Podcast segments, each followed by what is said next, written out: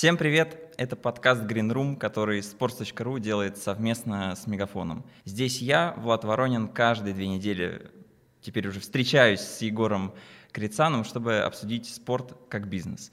Э, этот выпуск впервые у нас будет в видеоформате. Мы решили, что хватит э, давать статичную картинку с аудиодорожкой и выходим в формате видео. И, как вы уже видите, у нас в гостях бывший гендиректор «Локомотива», ген, бывший гендиректор Лиги ТВ и человек, отвечавший за финансы и стратегическое развитие «Зенита» Илья Геркус. Илья, здравствуйте. Здравствуйте. Спасибо, что пришли. Спасибо, что позвали. Спасибо, что позвали. Егор, давай по традиции обсудим новости, которые нас зацепили за эти две недели.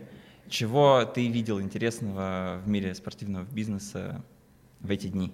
Слушай, внимательно наблюдал. Ну, во-первых, э, вернулся российский футбол во всем его великолепии, и эта новость, она, конечно, затмевает э, все, все любые возможные. Мы не будем привязываться к конкретному времени, но вот только что я посмотрел один из э, матчей российской премьер-лиги, получил массу удовольствия и, конечно, в очередной раз... Надо понимать, потому что «Спартак» проиграл. Э, возможно, возможно. И лишать себя этого удовольствия на несколько месяцев каждый год очень, э, очень тревожно и очень неприятно. А из того, что произошло где-то за пределами российской премьер-лиги и российского футбола, я, во-первых, обратил внимание, и, кстати, наш телеграм-канал, о котором ты забыл упомянуть, тоже писал, про замечательную серию NHL Outdoors. НХЛ э, поехала играть на озеро Таха, причем я сначала, когда об этом э, прочитал. Они объявили, по-моему, чуть ли не в декабре еще, что они собираются это делать. Так вот, э, я почему-то жил с ощущением, что они будут прямо на льду озера играть. И как-то у меня эта геолокация не, не настроилась э, на то, что озеро Таха, в общем, наверное, если замерзнет, то будет плохо всем. И я только потом уже в процессе понял. А я написал, знаешь, большой текст в Телеграм, думаю, как классно, наконец-то они выйдут на лед настоящего озера. И вот это все. А потом смотрю, они играют в гольф-клубе. Но все равно красиво, там эти три, три елки, на фоне которых выставили добавили каток, они, в общем, добавили какого-то пейзажа, и мне кажется, что это такая классная, классная активность и возможность, в том числе и для российского спорта, конечно. В КХЛ есть зимняя классика, и вот я помню, что они тоже ездили на разные, а, но все-таки стадионы, играли в Твери на, на открытом стадионе, в Красноярске, еще где-то. Но мне кажется, льда у нас э, не меньше, как минимум. Зимняя классика чем есть в Северной в Америке. И а я, как в Телеграме написал, только помечтал об этом и увидел, что э, волей Вячеслава Фетисова 8 марта на льду озера Байкал будут играть какие-то хоккейные звезды. А я, как человек э, не чужой хоккею с мячом и хоккей с мячом не чужд мне, э, Помню, что на льду Байкала, собственно, до этого и в хоккей с мячом пробовали играть, но не смог найти никакой картинки, убеждающей в том, что это было не менее красиво, чем на озере Таха. Два момента. Первый, Илья тебя в процессе поправил, зимняя классика не в КХЛ, а в ВХЛ. А, ВХЛ. Да, а второй, что ты так умело все-таки обошел историю с тем, что лед-то растаял, и все-таки это вроде как красиво, а вроде как и такая организационная лажа все-таки случилась. Но итог все-таки мега позитивный, как минимум для соцсетей. Да, ну, я, а конечно, она не замерзал. Вторая история, на которую я обратил внимание, когда сегодня пролистывал, что, собственно, случилось за две недели и куда я там себе что-то отмечал, это прекрасная сделка Будвайзера и NBA, которые Э, согласно которой, собственно, матчи NBA будут транслироваться на платформах этого самого Budweiser, то есть производителя пива на отдельных латиноамериканских рынках, и в частности в Бразилии. Мне кажется, это такой новый, новый вид сделок. Э, думаю, что кто-то что-то подобное и прежде, конечно, Э, пытался сделать, но вот э, здесь появляется какой-то третий медиум совершенно, э, когда бренд приходит и, собственно, говорит, а давайте мы у себя будем показывать в обход тех, кто вроде бы обычно и занимается, и призван заниматься вот этой вот ретрансляцией спорта и быть посредником. И 25 февраля, по-моему, первая такая трансляция уже произошла, и какие-то там вечеринки под это дело, я не знаю, насколько это сейчас возможно, вроде как запланированы. Ну и в целом, в общем, логичная, логичная связка пива как важная скрепа, объединяющая спорт и аудитории, она в данном случае выступила посредником э, более, скажем так, высокого уровня, чем просто топливо для хорошего настроения.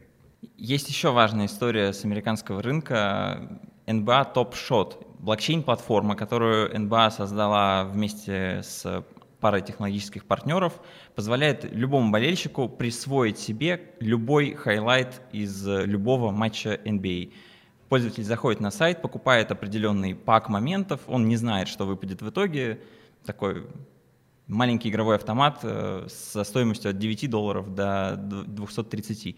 Ему выпадает э, набор моментов, каждый со своей стоимостью.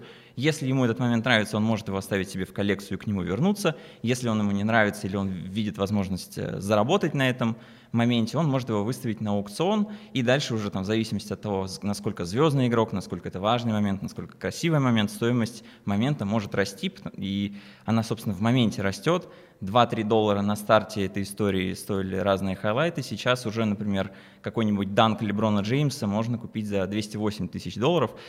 История довольно странная и непонятная, потому что на самом деле эти хайлайты из интернета не пропадают. То есть человек его купив, не присваивает себе коммерческие права на него. Вот все так же можно посмотреть его в, каком-нибудь uh, House of Highlights, на платформах NBA и так далее, и так далее. Но uh, вот эта история с карточками, бум, на который вообще в американском рынке мы уже обсуждали в нашем подкасте, в таком преломлении digital довольно интересно выглядит, и на самом деле все больше и больше пользователей туда заходит. На прошлой неделе был пик активности в NBA Top Shot, уже 350 тысяч пользователей одновременно находились на сайте, и 100 тысяч из них торговали, то есть покупали паки, продавали свои моменты, делились ими, и там в том числе Марк Кьюбан, владелец одной из команд NBA, говорит, что в разрезе пяти лет это будет э, наш четвертый основной источник доходов. В общем, интересно просто зафиксировать, что история, которая развивалась уже два года, все ждали, когда она запустится, потом, когда она запустилась, когда она раскрутится, наберет аудиторию, вот рванула. К чему приведет, не знаю, но как феномен звучит интересно.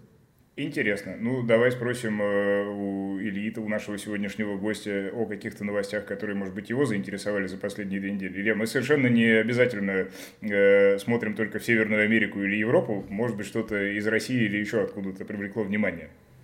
Северную Америку и Северную Европу. А, я, честно говоря, вот прям вот таким образом новости не классифицировал. Но вот если про Россию говорить, э, наверное, имеет какой-то экономический подтекст, новость о том, что решили спасти э, команду Тамбов. Я думаю, что сохранение команды Тамбов будет э, таким веселым прецедентом, и всем будет, э, как бы сказать, интересно. А вам как вообще? Надо было спасать или не надо? Ну вот я бы так бы на вопрос не ставил, надо или нет. Ну, наверное, нельзя допускать э, ну, развала, это, это, это плохой сигнал.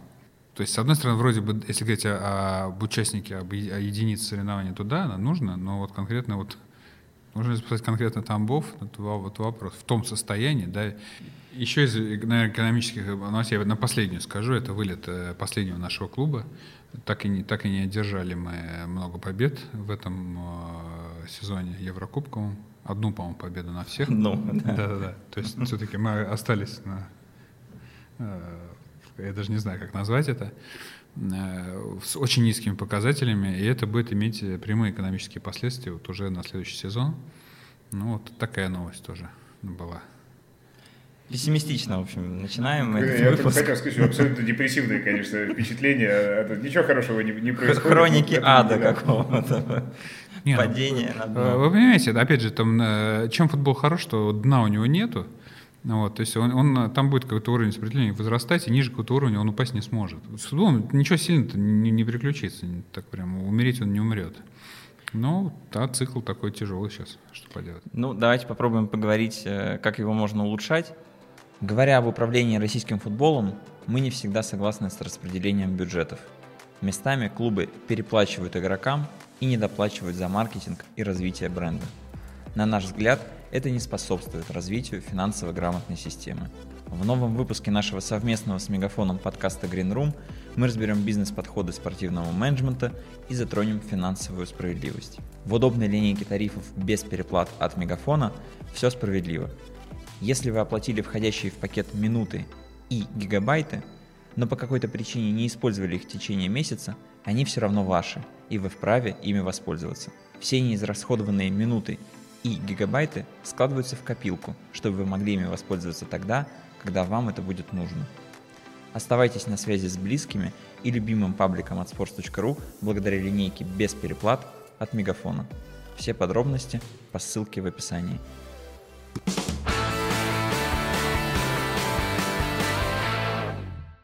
Илья, вы пробовали принять участие в выборах э, президента ФНЛ. Наверное, так это можно назвать. Очень аккуратная формулировка.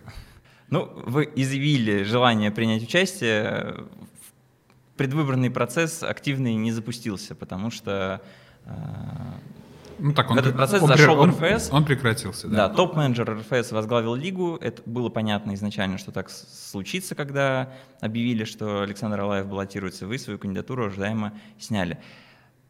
Что интересно в этом процессе? Вы опубликовали свою программу, и вообще-то не типичная для российского футбола эта история, потому что у нас, во-первых, не, не приняты конкурентные выборы в такие органы. Их не было в РПЛ очень давно, их э, не было в ФНЛ толком. В РФС тоже уже лет 8, наверное, последний раз, когда Толстых выиграл у Пряткина, было какое-то противоборство программ.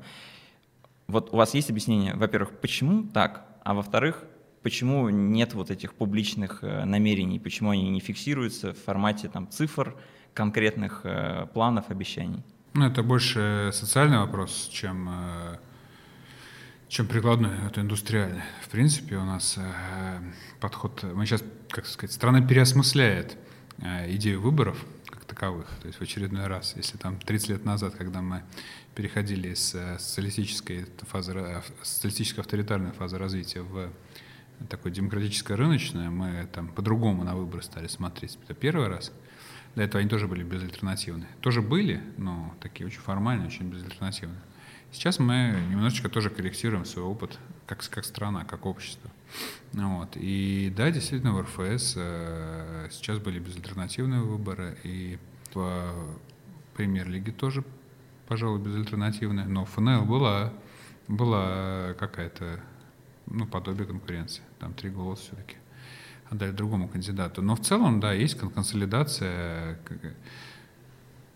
не знаю, там, назовите это как там, запросы участников на, на то, чтобы им управляли, по сути, без выборов. То есть выборы очень формальный характер носят. То есть все выборы происходят за закрытыми дверями, по сути, по смыслу да, то есть э, все, ну, проводится консультация точно так же, там рассматриваются кандидаты, ну, просто формально, от, от формальной процедуры сейчас от, а, а, от, отказ идет такой масса. Формальная процедура это, по сути, э, уже инаугурация. Выборы это уже слэш инаугурация. В одном, в одном мероприятии все происходит. И оглашение предвыборной программы, она же поствыборная программа прямо в одном помещении, чтобы два раза не вставать. Я не знаю, хорошо это или плохо, я сейчас безоценочно говорю. Я говорю, что ну, как я себе это классифицирую.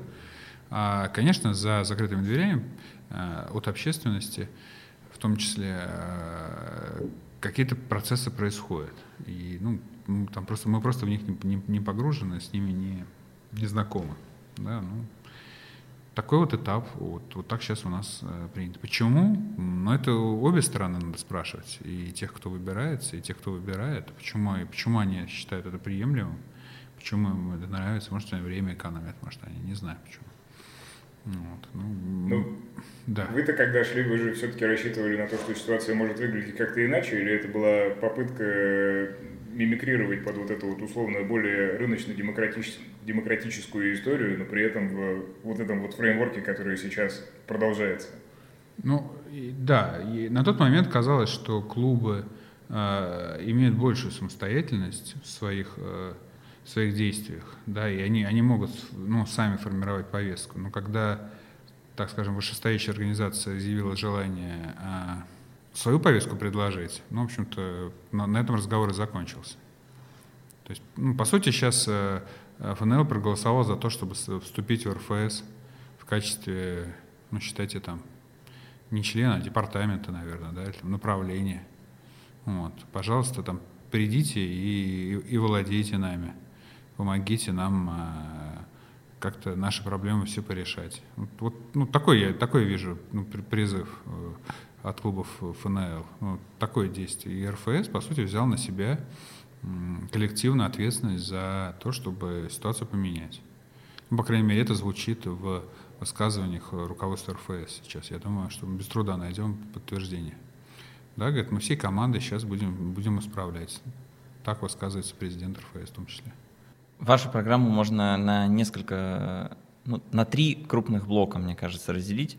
Первый — надо просто начать работать со зрителем. Ну, немножко по-другому сформулировано, но кажется, что все-таки проблема в том, что системной, осмысленной работы с пониманием, кто твоя аудитория, во многих клубах нет, нужно просто научить. Вторая — научить, аккумулировав эту аудиторию, ее продавать.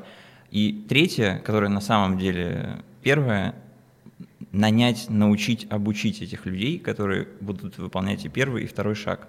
Вот на ваш взгляд, в этом, в этом процессе есть какие-то предпосылки к тому, что работа наладится? Это, мне кажется, проблема, она не только FNL-то касается, на самом деле, вообще всех лиг, которые у нас существуют в системе, всех клубов.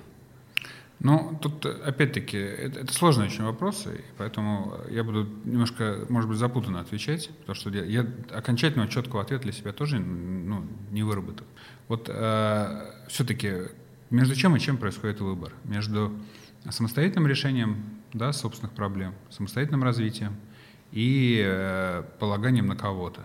Самим что-то делать или прислониться. И вот сейчас ФНЛ, по сути, выбрала путь прислониться к РФС – РФС своей командой будет, э, будет э, заниматься развитием.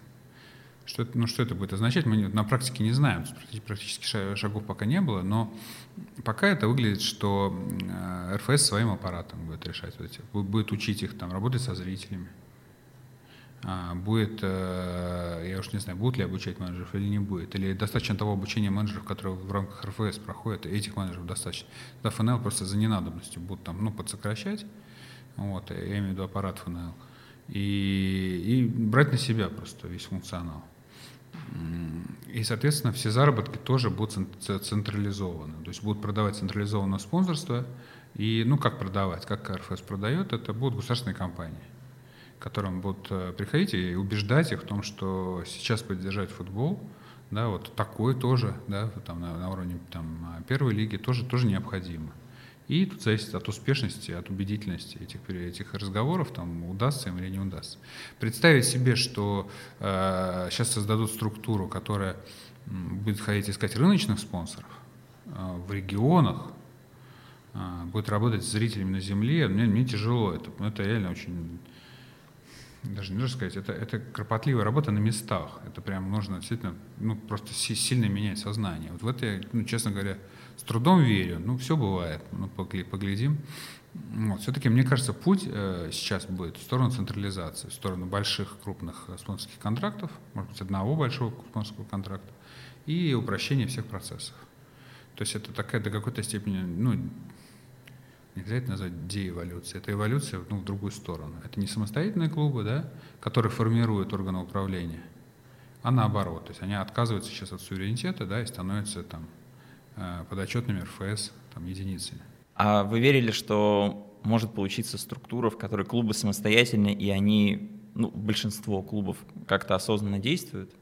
Ну, в целом, мне кажется, это путь э, футбольный, который в итоге мы так и не проделали, как страна так и не проделали, наши клубы, ФНЛ, РПЛ, они так и не проделали, они самостоятельными э, субъектами так и до, до конца и не стали. Они все равно принадлежат кому-то, они все равно придаток при каких-то компаний, так или иначе. Или там, не знаете, офис или вывеска каких-то структур. Сейчас мы делаем еще одну попытку по-другому собрать футбол.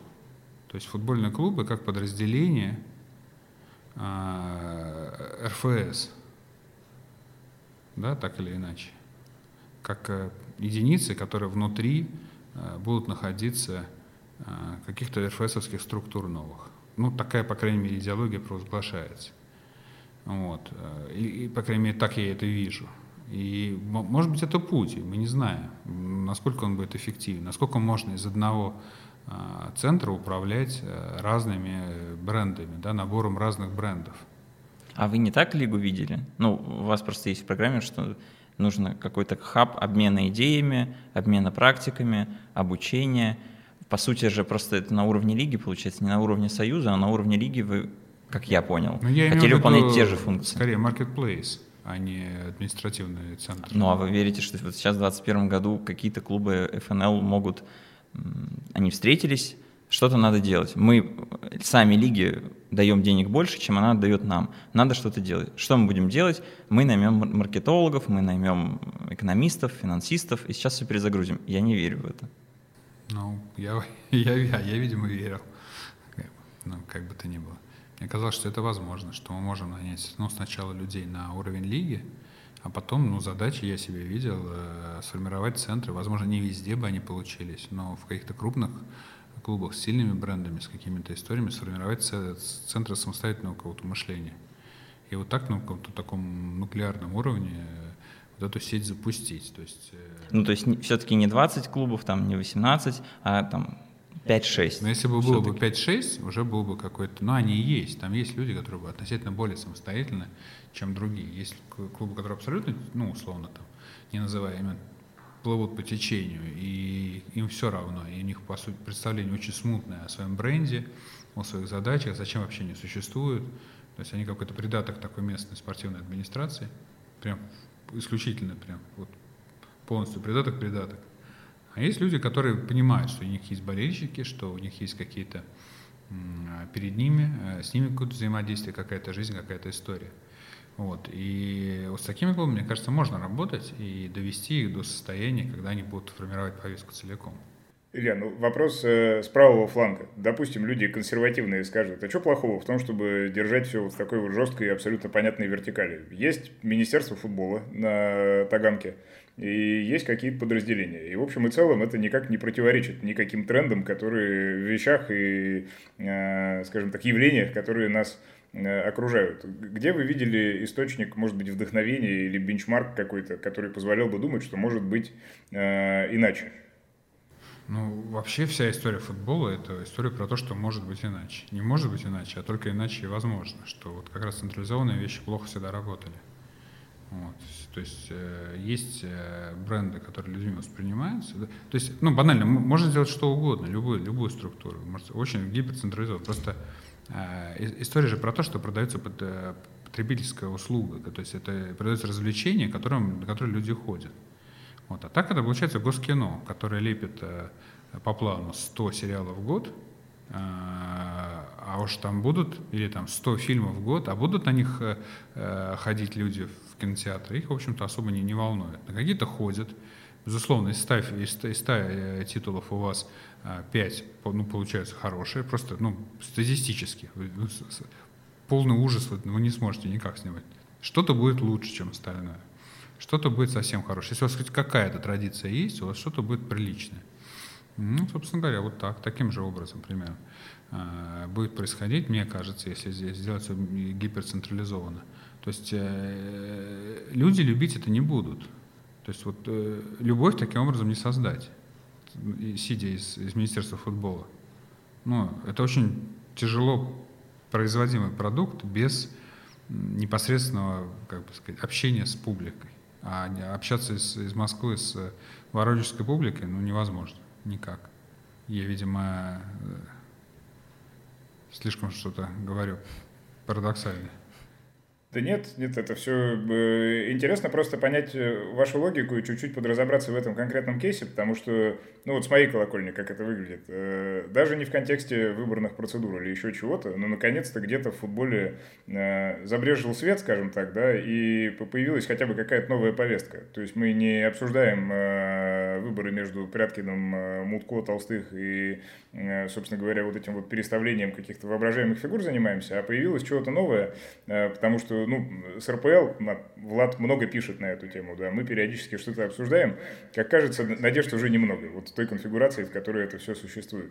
Поэтому здесь в ФНЛ хочется, раз уж вы проделали работу и подготовили эту программу, и изъявили желание, собственно, чуть-чуть поразбираться, как в э, кейсе и, может быть, еще какие-то предметные чуть-чуть э, вопросы или аспекты пообсуждать. Мне вот, допустим, интересно э, то, что касается бренда. Я, когда сам в качестве упражнения разминал в голове, ну вот какой может быть эта лига, да, вторая лига в не самой, прямо скажем, футбольной стране, с не самым высоким э, качеством, может быть, футбола как такового, с не самым привлекательным показом, э, очень регионализированная и одно, второе, третье. Я вот так и не смог для себя определить, а в какую сторону это вообще все можно уводить. Потому что есть какой-то вот этот вот вектор идеологический, который, мне кажется, сам по себе образовался, там, лучшая лига мира. Он абсолютно самый ироничный по отношению к себе, но при этом люди в это, в общем, верят, и это хотя бы в интернете как-то работает. Отталкиваться от спорта здесь, да, и пытаться вычленять какие-то кусочки, которые будут выглядеть красиво, и говорить о том, что в ФНЛ тоже можно увидеть что-то прекрасное. Ну, не знаю, насколько это возможно. Может быть, есть какой-то третий путь. Вот вы на том уровне проработки этого проекта, до которого вы дошли, как для себя рассуждали на эту тему? О чем вообще эта лига может быть? Ну, это лига, прежде всего, о людях, которые живут в этих регионах, и до которых э, большой футбол, вот в том понимании, в котором мы его сейчас видим, такой столичный да, футбол, он он не доходит и, возможно, и не дойдет.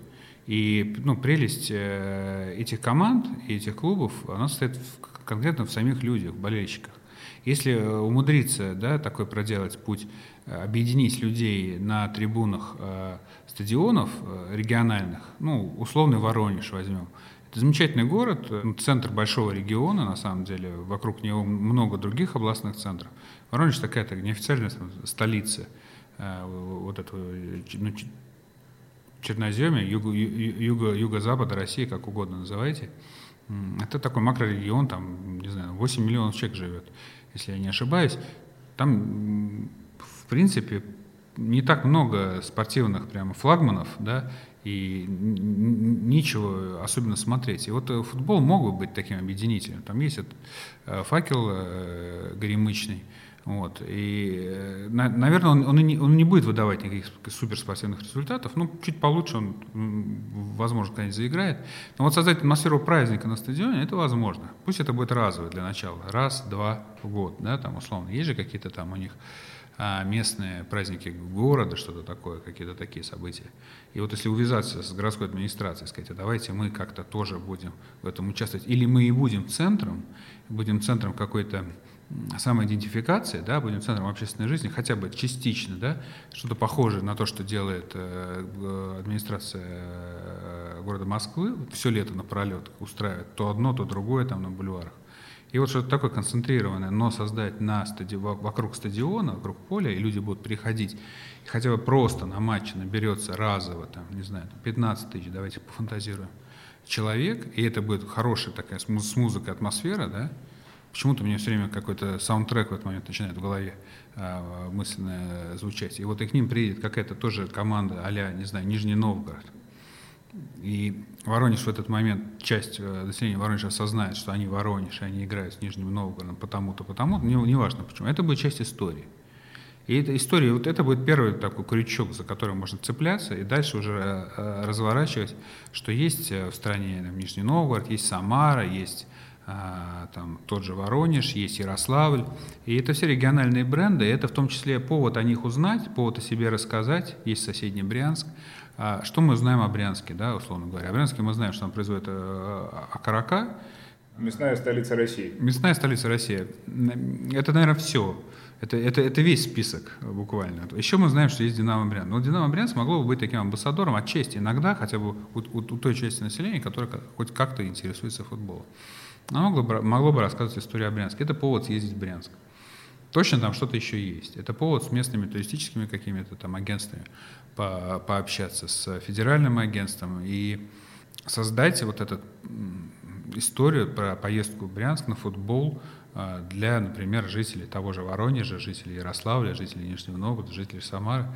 И в том числе не просто приехать на футбол, а еще там, ну не знаю, есть у них там две-три достопримечательности, посмотреть на них. И это вот по сути, знакомство да, регионов э, страны э, друг с другом, сами с собой, осознание себя как э, возможный повод для того, чтобы собраться и поехать куда-то, или просто собраться, дойти пешком из дома, или доехать на троллейбусе, или на чем-то до стадиона. Вот, вот попытаться вот это общественное вот какое-то движение выстроить, какое-то самоосознание вокруг бренда футбольной команды.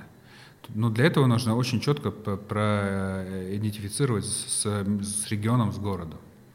Вот, что эта команда существует для города, в городе, и, и она, собственно, и представляет город за, за пределами этого региона. Потом она садится в автобус, который, на котором написано этот Брянск или Воронеж, и едет куда-то, и все думают, а это вот эти приехали.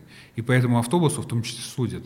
Потому что больше брянских людей они в жизни никогда не встречали и, возможно, не встретят. Насколько красив этот автобус, насколько красиво там э, э красивая эмблема изображена и какие-то символы, там, я не знаю, есть ли у них какие-то там тотемные звери, я даже затрудняюсь сказать. Вот. Э, они будут судить. И это повод для них тоже пофантазировать, как-то посамовыражаться. И вот футбол как э, такой способ общественного регионального самовыражения, вот мне кажется, это платформа, на которой это не то, что она сразу заработает, Егор, я тоже не призываю так думать. Вот мы оп, так и сели, поговорили, и на следующий день уже вот начался... Все в Брянск поехали. А вот начался в Брянске начали ходить и высматривать воронежцев. Это, это надо, надо планировать и в год провести там, не знаю, там в половине хотя бы по одному такому мероприятию. Но вместе с ними прям за руку брать с местными какими-то музыкантами, с местными там какими-то гастрономическими людьми, которые там фастфуд могут организовать а, какие, на, на каких-то там ну, вы все представляете. Ну, организовать матч-дэй банально по этому самому. Организовать медийное сопровождение. Или в первую очередь медийное. Придумать какие-то бренд-платформы. Но опять-таки двигателями всего этого могут быть только местные менеджеры. Ребята, которые это все дело любят там, которые соберут таких же энтузиастов и будут эту историю продвигать у себя там. Потому что там точно есть какие-то региональные, не знаю, паблики, да, там ВКонтакте, там, не знаю, подслушано там в Воронеже, вот whatever и так дальше. И местное радио, местное телевидение, которым тоже, у которых лимит местных новостей существует, что там одно и то же показывает бесконечно, там, ну, помимо криминальной хроники, что там еще, там, открытие детских садов, какие там события происходят. А футбол — это да, бесконечная повестка, там всегда что-то происходит. Ну, там плюс-минус одно и то же происходит. Но тем не менее, это, это, это всегда раздел, это главный раздел местных новостей во всем мире, местный спорт, кроме России пока. Ну, почему ему это не вернуть? Это, это платформа, которая, ну, собственно говоря, ну, грех не использовать, она есть. Ну, давайте еще раз заявимся. Есть местные газеты, есть местное э, радио, местное телевидение. Точно существует. Вот, по крайней мере, в миллионах, полумиллионных городах это всегда существует. Ну вот, э, такая как бы приземленная работа на местности с вот в, в этом ракурсе.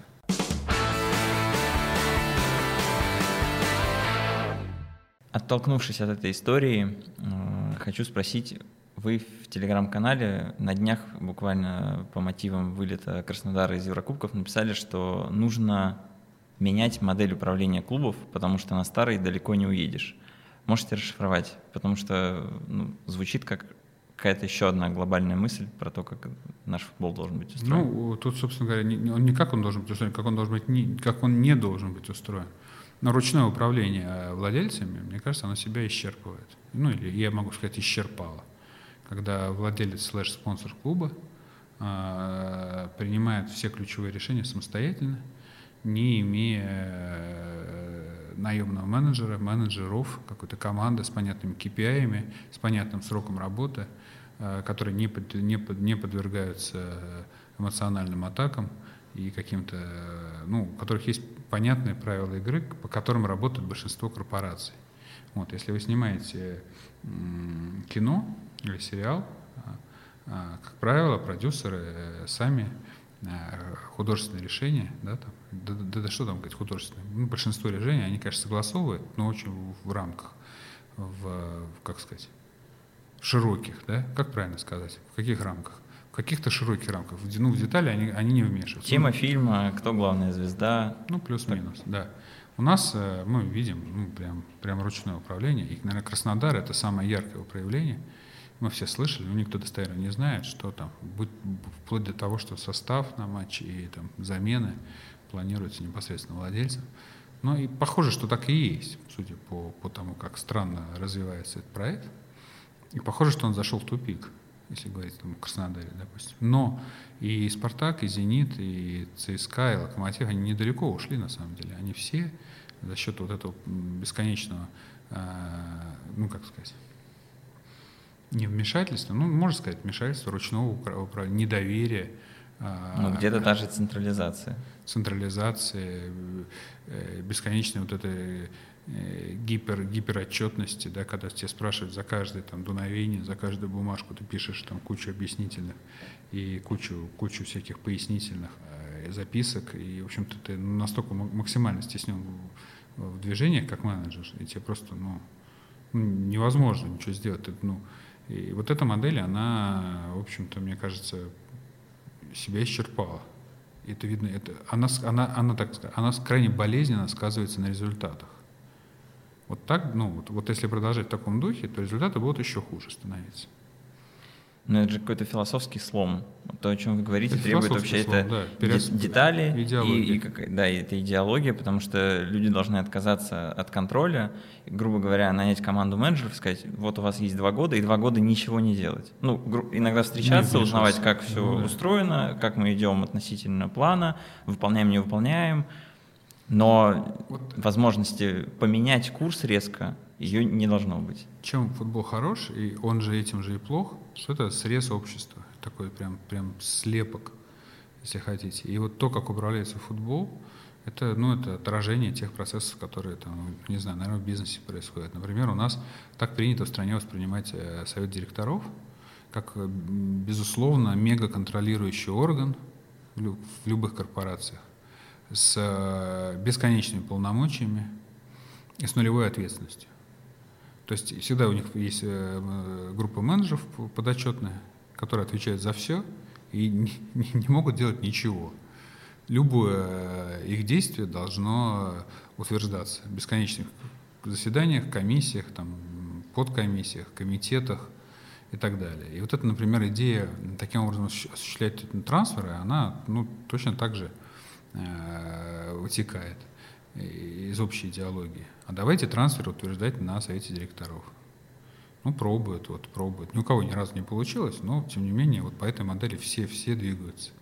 В итоге это, в итоге это все скатывается к тому, что все утверждение трансферов уходит на, на самый верх, и там чуть ли не главный владелец слэш-акционер этим занимается.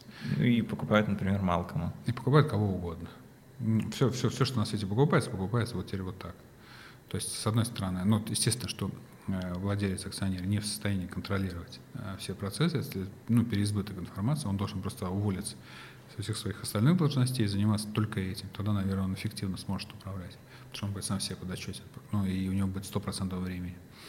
Либо, если он так факультативно будет заниматься, да, как, как игрой, э, футбол-менеджером, то вот будут те результаты, которые мы сейчас имеем будут вот эти все прекрасные трансферы, которые мы видим. Но вы, вы же понимаете, согласны, что то, о чем вы вот сейчас говорите, это в принципе ну, невозможно. Ни в 21-м, как мне кажется, ни в 22-м с учетом того, как двигается 21-й. Ну почему невозможно? Поползновение к этому есть, и время от времени появляются такие полуавтономные как там, бригады менеджеров, которых нанимают на проекты, и они добиваются каких-то результатов. Отчасти такие ну, всплески бывают самостоятельности. «Спартаке» такое было и до какой-то степени. В «Локомотиве» было. «Динамо» сейчас тоже строит цивилизованную систему управления. Ну, вот. Может быть, это и не безнадежно, может быть, это просто эволюционный процесс, и к этому мы придем когда-то. Вот. Но просто еще раз, я верю в специализацию, я верю в образование, и что если мы, вы не, будете брать э, специалиста профильного с соответствующим образованием, да, э, с опытом работы, и не будете давать ему полномочия равной его ответственности, то если этого не делать, то ситуация тупиковая, она никуда не будет приходить. Вот. Если вы будете забирать у него постоянно полномочия, то, ну, собственно, а чего будете, а чего от него ждете тогда? Ну, если вы будете за него все делать, принимать решение, то вы тогда сами отвечаете за последствия. Если вы не будете давать ему, то есть если вы даете ему возможность там э, комплектовать команду, ну давайте тогда полноценно. Если не даете, тогда сами отвечаете. Тогда, ну зачем он вам тогда был нужен? Тогда вам никто не нужен. Ни, ни, ни ген-менеджер, ни э, спортивный директор, да, в общем-то, и тренер вам, по большому счету, тоже не нужен. Хотя все понимают, что тренер все-таки нужен, там все-таки какая-то есть специфика но и тренер дает советы иногда. Мы все это знаем. Ну, что там скрывать? Да, мы до какой-то степени ехали на, на, на том, на той модели, которая еще ну, позволяла добиваться неплохих результатов э, при вот таком уровне вмешательства. Сейчас это становится сложнее и сложнее, потому что футбол все более и более специализируется. Туда вкачиваются все больше и больше деньги, соответственно, поднимается профессиональный уровень тех людей, кто этим занимается. Ну, нужна все больше и больше специализация. И на любительском уровне им управлять уже нельзя. Ну, это конец. Плохое слово сказал, да, что получается, что им любители управляют. Ну, до какой-то степени, наверное. Надеюсь, я никого не, не оскорбил этим. Ну, ничего самого ужасного не случится, да, ниже там Албании мы не упадем никогда. Это невозможно просто. А, просто статистически никак. Вот. Ну, сейчас э, попадаем там куда-то вниз на 12 место э, в, в рейтинге УЕФА, но потом как-то кривая вывезет. Потом оттолкнемся от одна и будем рапортовать о новых успехах. Да, так если обобщать и такой делать э, э, слоган э, бизнес в спорте, это эти деньги довольно трудно извлекаемые все, потому что ну, такая индустрия. Это надо просто для себя понять, тогда будет вообще проще с этим осознанием жить. Вы верите в э, наличие какого-то международного потенциала у РПЛ в принципе, в ближайшей перспективе, если этим системно начать заниматься? что это может во что-то... Тут э, я, я занимался этим вопросом, я даже делал предложение РПЛ, которое там по ряду причин не, не сработалось. Да, да, я исследовал эту тематику. А тут есть две стороны. Во-первых, есть люди, которые ездят э, так или иначе за границей, ездили до, до пандемии на отдых, и иногда в эти месяцы, где, где когда они находились за границей, продолжался чемпионат России, они продолжали, хотели бы следить и видеть трансляции. Это довольно большой пласт людей и э, большой, довольно большой сегмент. Вот. Им можно продавать международные права. Так же, как им продают роуминг а, наши мобильные операторы. Ровно по, по той же там, схеме. Вот. И там, условно, продавать за 1 евро им трансляцию вполне себе возможно. Это неплохой потенциал. Второе – это наши бывшие соотечественники, которые проживают э, в, в, Америке, в Германии, в Израиле. Они тоже по разным причинам продолжают следить. Ну, в основном там более пожилые за нашим чемпионатом. Ну и самый, самый маленький сегмент – это люди, которые ну, что-то хорошее про нашу страну хотят думать или думают, и, может быть, заинтересуются там, нашим спортом. Или такие совсем гики, которые смотрят вообще все подряд, чемпионат Швеции, там все на свете. Это самый, самый тяжелый сегмент, я думаю, он, он такой близок э, там, к статистической погрешности. В это тяжело поверить, тут я соглашусь. Но первые два сегмента, они существуют, безусловно, их можно окучивать. Вот. Продают же наши люди сериалы за рубеж, отечественные, вполне себе продают. И там много примеров. Ну, пока скорее единицы. Ну, есть целые бизнесы на этом. Картина ТВ. А, ну картина ТВ, кстати, это удивительный пример. Они же, насколько я понимаю, довольно долго судились э, с Первым каналом и с ВГТРК, потому что изначально начинали как пираты. То есть они где-то э, тырили этот сигнал и, собственно, потом спокойно перепродавали его за 30 долларов на Брейтон-Бич. Я вот не знаю, легализовались они или нет. Они легализовались, но они сейчас продолжают судиться с Первым каналом уже по другим причинам, что они, ну там они не тоже не суются, но там скандалят там из-за из из цен, э, что Первый начинает пытаться зарабатывать уже видимо, за все те годы, когда не зарабатывал. Ну, там разные. Тем не менее, это успешный бизнес, они существуют, у них миллионные обороты. Еще раз, мы же говорим, это, это не десят, будут не десятки миллионов евро, это будут миллионы евро. Пока единицы, один, два, три, четыре. Но вот эти бизнесы, они будут расти медленно. То есть у них у всех будет фаза роста. Вот, так же, как вообще с медийными правами, у нас ну, есть странное представление, что вот если кто-то зарабатывает э, сотни миллионов евро, какие-то рынки, то и мы возьмем и начнем зарабатывать сразу сотни. Так вот, правильный ответ, что сразу сотни не будут, сначала будут десятки миллионов. И э, та модель, которую вы там, ну, начнете реализовывать, она, она, дай бог, будет расти на 30-40% в год. Это будет шикарные темпы роста. Если вы сможете такую модель выстроить и расти с этими темпами, все, вам повезло, ура, радуйтесь. Но у нас есть какое-то, ну, у многих людей совершенно там странное представление, что если Англия зарабатывает миллиард, то и мы каким-то образом можем зарабатывать миллиард. А, вот. И должны заработать миллиард. Мы же больше Англии. И вот какая-то такая срабатывает э, ловушка э, ментальная. Я вообще не понимаю ее механизма, но она как-то срабатывает. И говорит, ну а где наш миллиард? Потом и следующий вопрос, ну и где же наш миллиард? Предполагаю, что этот миллиард кто-то все равно либо зарабатывает и не отдает, либо его очень просто можно заработать, включив какой-то тумблер где-то на каком-то невидимом пульте. Вот. Но пока вот этот разговор, он какой-то тупиковый. Тумблера Такой нет. вопрос, это не только болельщики имеется в виду, спрашивают, а еще Кто и менеджеры. угодно, да, менеджер, нет, клубы, ну, обычно это владельцы клубов, uh как правило, это разговор. Я, я могу сказать, что я проводил исследование на эту тему, у меня есть э, э, Google Sheet, этот Excel, где я собирал э, стоимость телевизионных прав на трансляции российской премьер-лиги по оценке Валерия Газаева в разные годы. И я прям сел, по, по тегу поискал новости, что-то мне вот было настроение какое-то такое бесполезное исследование сделать. И там э, вилка от 100 миллионов до, по-моему, 600 где-то на пике было. Вот, понятно, что ну, аргументы там не приводились, они, наверное, да. для другого исследования будут, но документ такой существует. И тут, и тут, и тут важен такой момент, что Валерий Георгиевич находится в ожидании, что кто-то вот все-таки придет и за эти права эту сумму предложит. Ну, каким-то образом. То есть эти права есть, они ну, существуют как продукт, а, они хороши, и ну, проблема почему-то, что кто-то не приходит.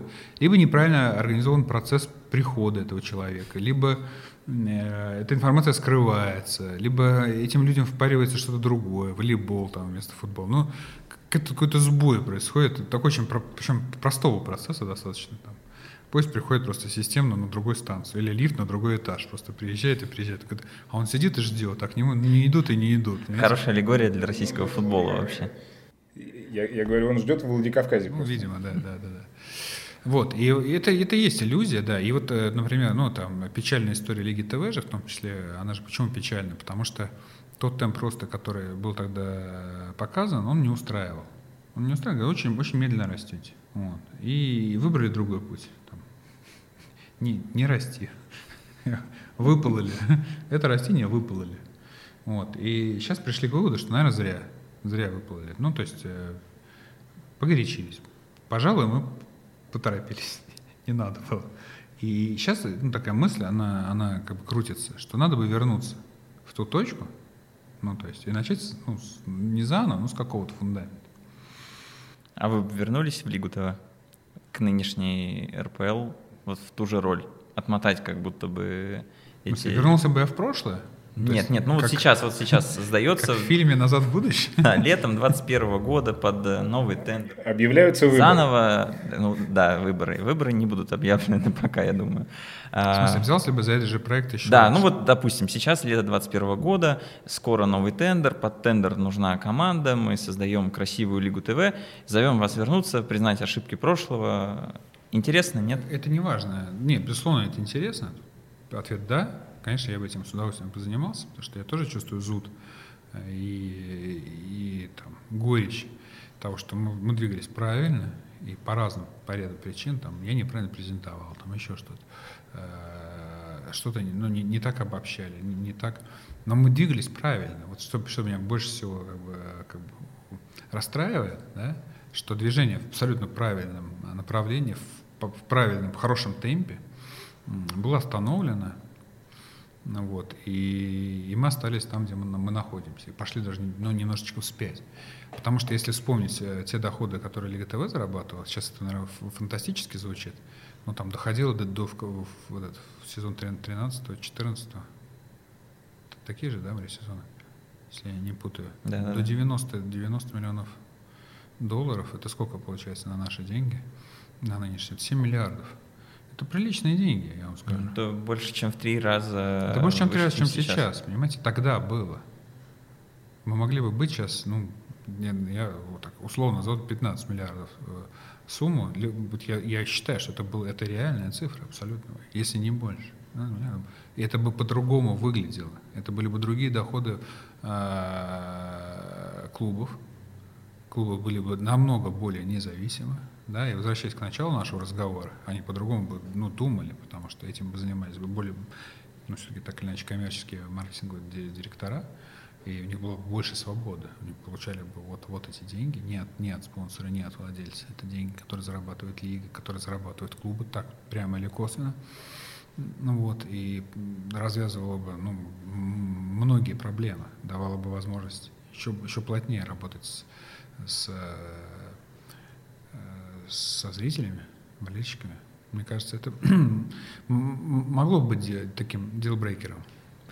А вот слова, слова, которые вы упомянули, что вы растете слишком медленно, вы их связываете как раз с той проблемой образования, о которой вы сами упоминали, что ну, не хватает понимания процесса, как вообще устроен бизнес не только футбольный, да, а вообще глобально.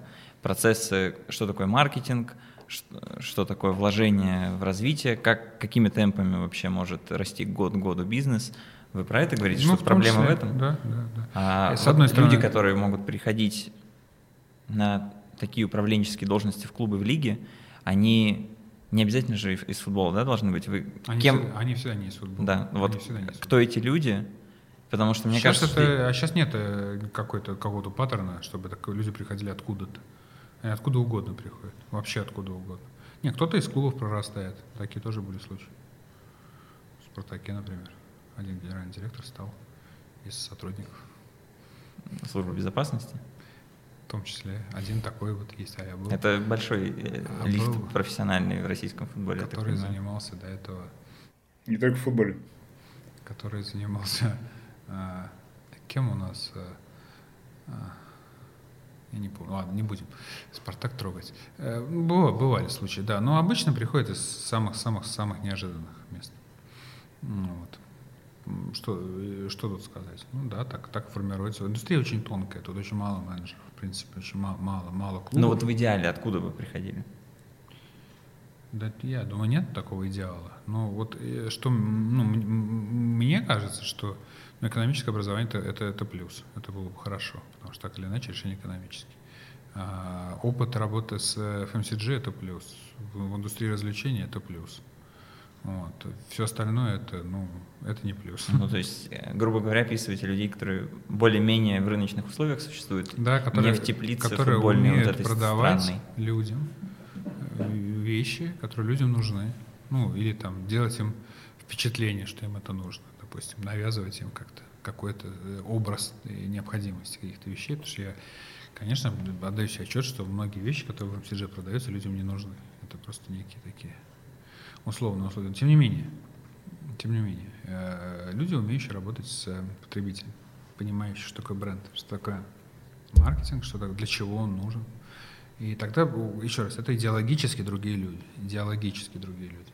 Сейчас превалирует, например, э, представление, что маркетинг в футболе — это второстепенная, третьестепенная, четырехстепенная задача, что это не важно, что отношения с потребителем — а, была бы красивая игра, а люди придут сами, они это почувствуют сердцем и придут. Если ты не на первом месте, никто не придет на трибуну. Они придут, да, и они потянутся, они так любят наш бренд, там, э, что прям очень будут его хотеть, и особенно молодежь будет его хотеть, которая откуда-то узнает об этом, видимо, в музее в нашем она об этом узнает, или посмотрев старые пленки какие-то, или послушав там, я не знаю, кого-то на заваленке, она вдруг проникнется. Э, как она всем проникается, всеми, э, всеми идеалами э, поколения там, X или бумеров, она точно так же полюбит. Но это полное. Мы это я и, как, гиперсаркастично говорю, потому что молодежь абсолютно говорит на другом языке, особенно там, ну, там да, мы говорим Z, абсолютно на другом языке. Ее очень тяжело понять. Все ваши коммуникации нужно ну, адаптировать да, под, их, под их язык, под их потребности никакой бренд они не воспринимают, они вообще живут в, в, в другой реальности. В этой вашей истории, они не, не, не нашей истории, они не знают и знать не хотят. Вот. И если там в каком-то дремучем году мы что-то там, кто-то, какая-то ваша команда что-то выигрывала, да, им, им абсолютно все равно, выиграла она или нет. И футбол это тоже абсолютно безразличен, к сожалению. Вот. И чтобы их затаскивать в футбол, надо очень сильно стараться, прям невероятно стараться. Иначе они будут затаскиваться куда угодно, кроме футбола. Вот, собственно говоря. И да, и, если у вас таких менеджеров не будет, когда, когда, когда Z наберет силу, она наберет силу в течение следующих пяти лет, ну, можете прощаться с людьми на трибунах, собственно говоря. Это мы уже отчасти видим. А дальше это будет такой процесс, прям видно невооруженным глазом уже всем. Да, мне, мне, во, во мне много апокалипсиса сегодня, да, какой-то? Не, не, нормально. Тут такая погода мрачная, смотри в окно просто.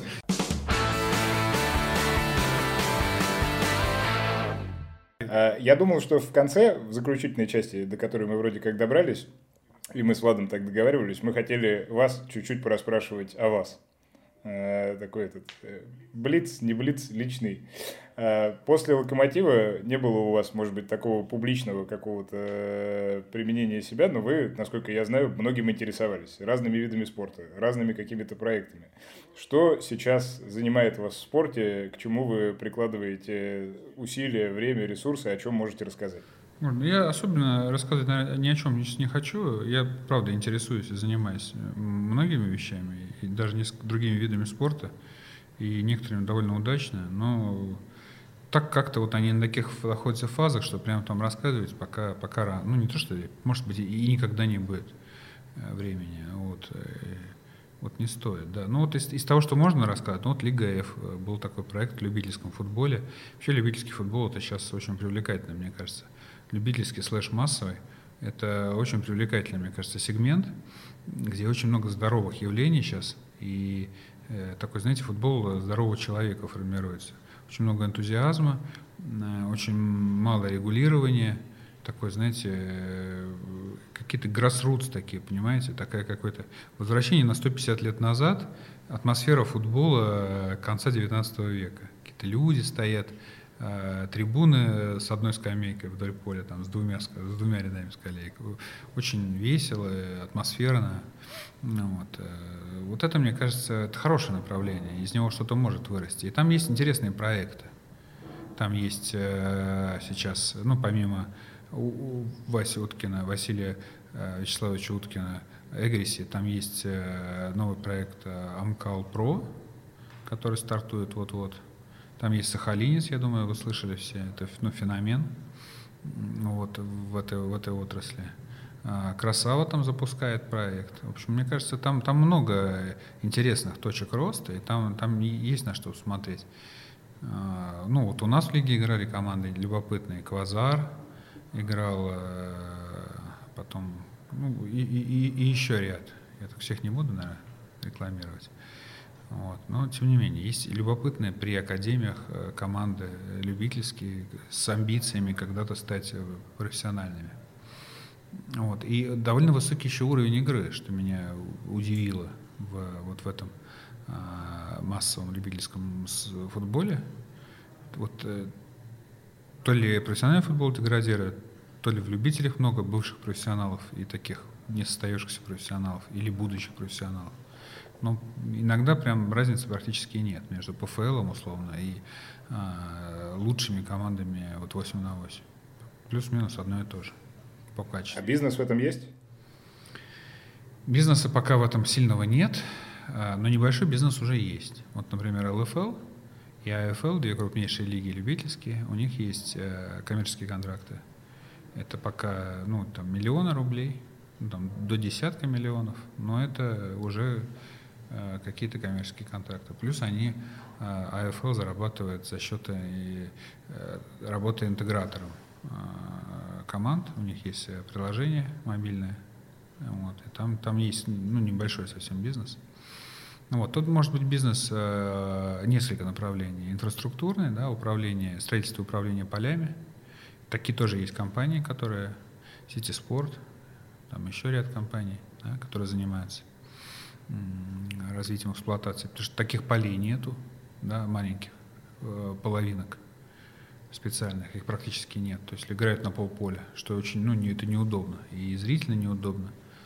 Вот, э, такой бизнес. Я думаю, уверен, что медийный бизнес так или иначе появится. Но все-таки Сахалинец и Амкал это ребята, про которые, ну, а, у, у них есть, э, так скажем, бизнес составляющая, да, так можно сказать вот, э, которые действительно хотят в этом видеть что-то. Но вот пока глобального бизнеса нет. Это, ну, это еще раз, возвращение к истокам. Это, это будет рост э, небольшими темпами. Ну, мне кажется, что он будет.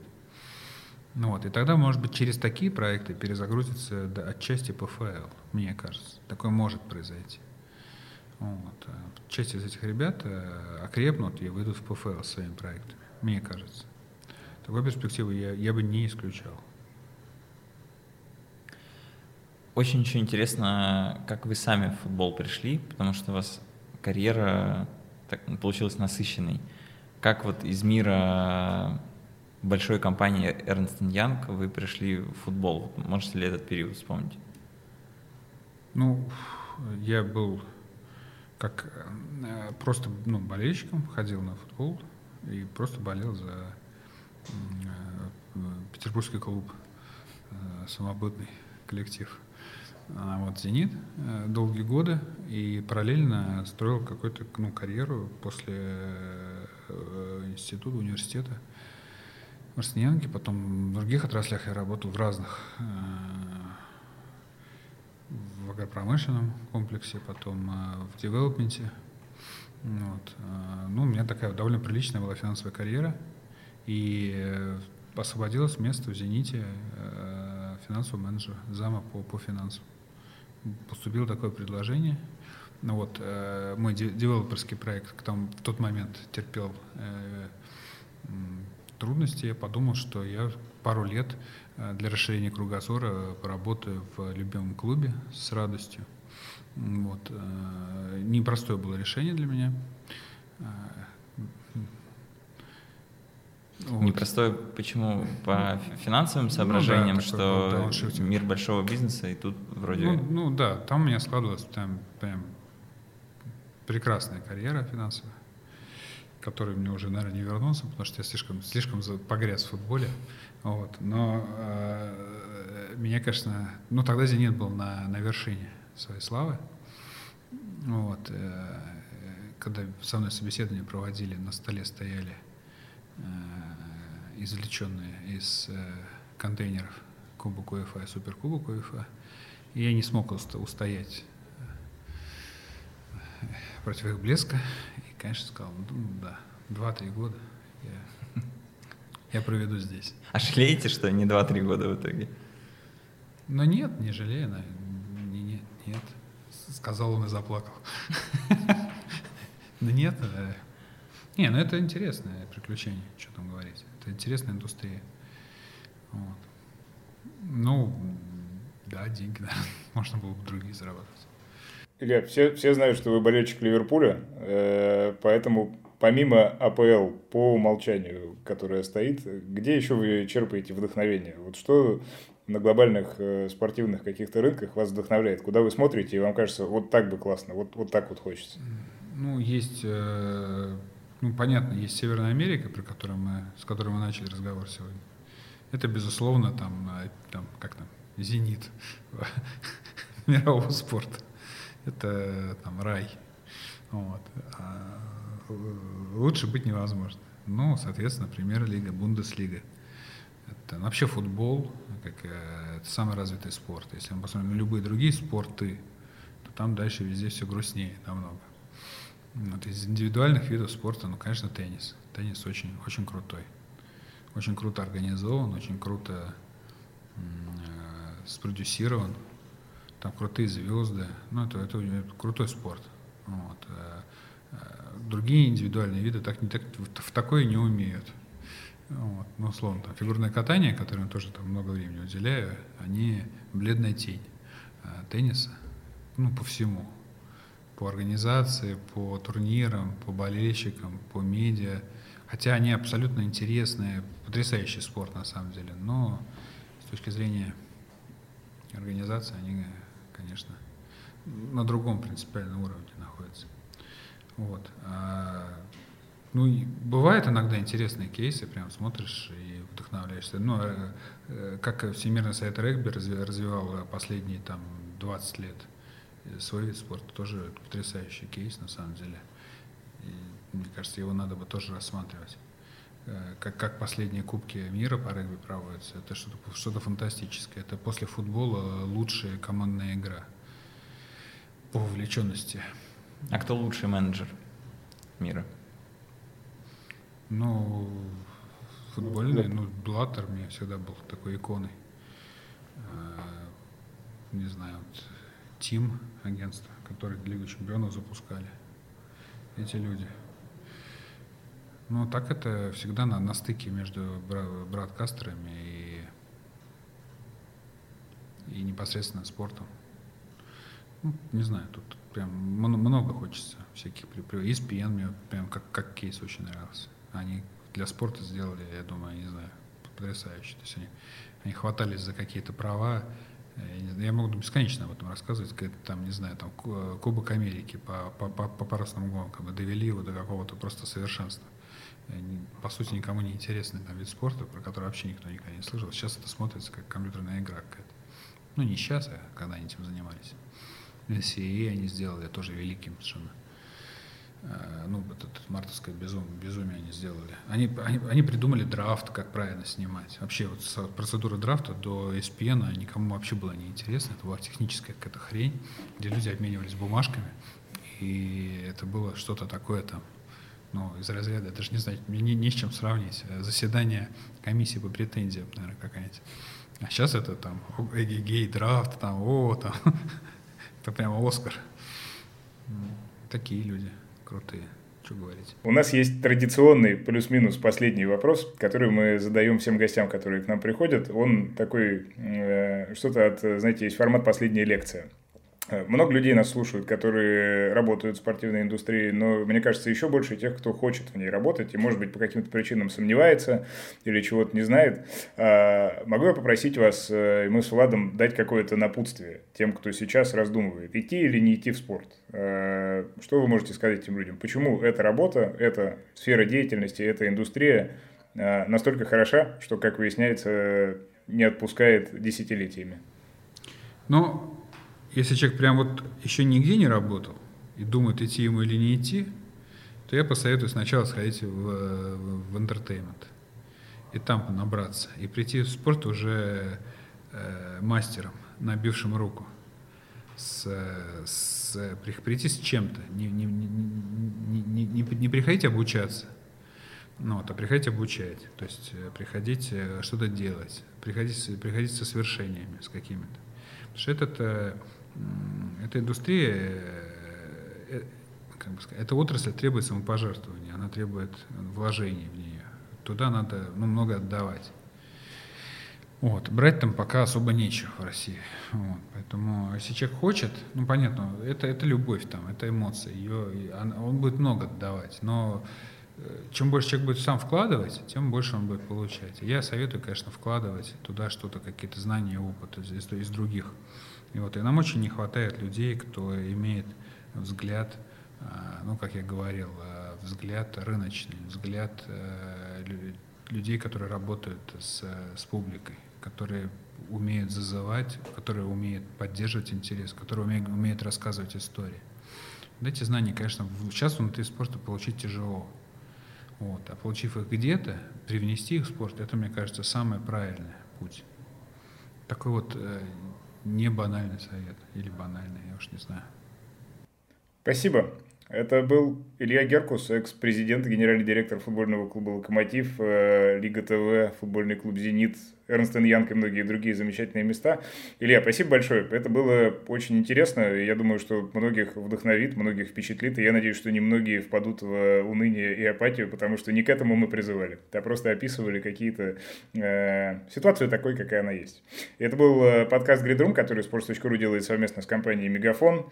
Егор Крицан, Влад Воронин, главный редактор sports.ru. Спасибо большое. До встречи через две недели. Спасибо. Спасибо. Пока. Счастливо.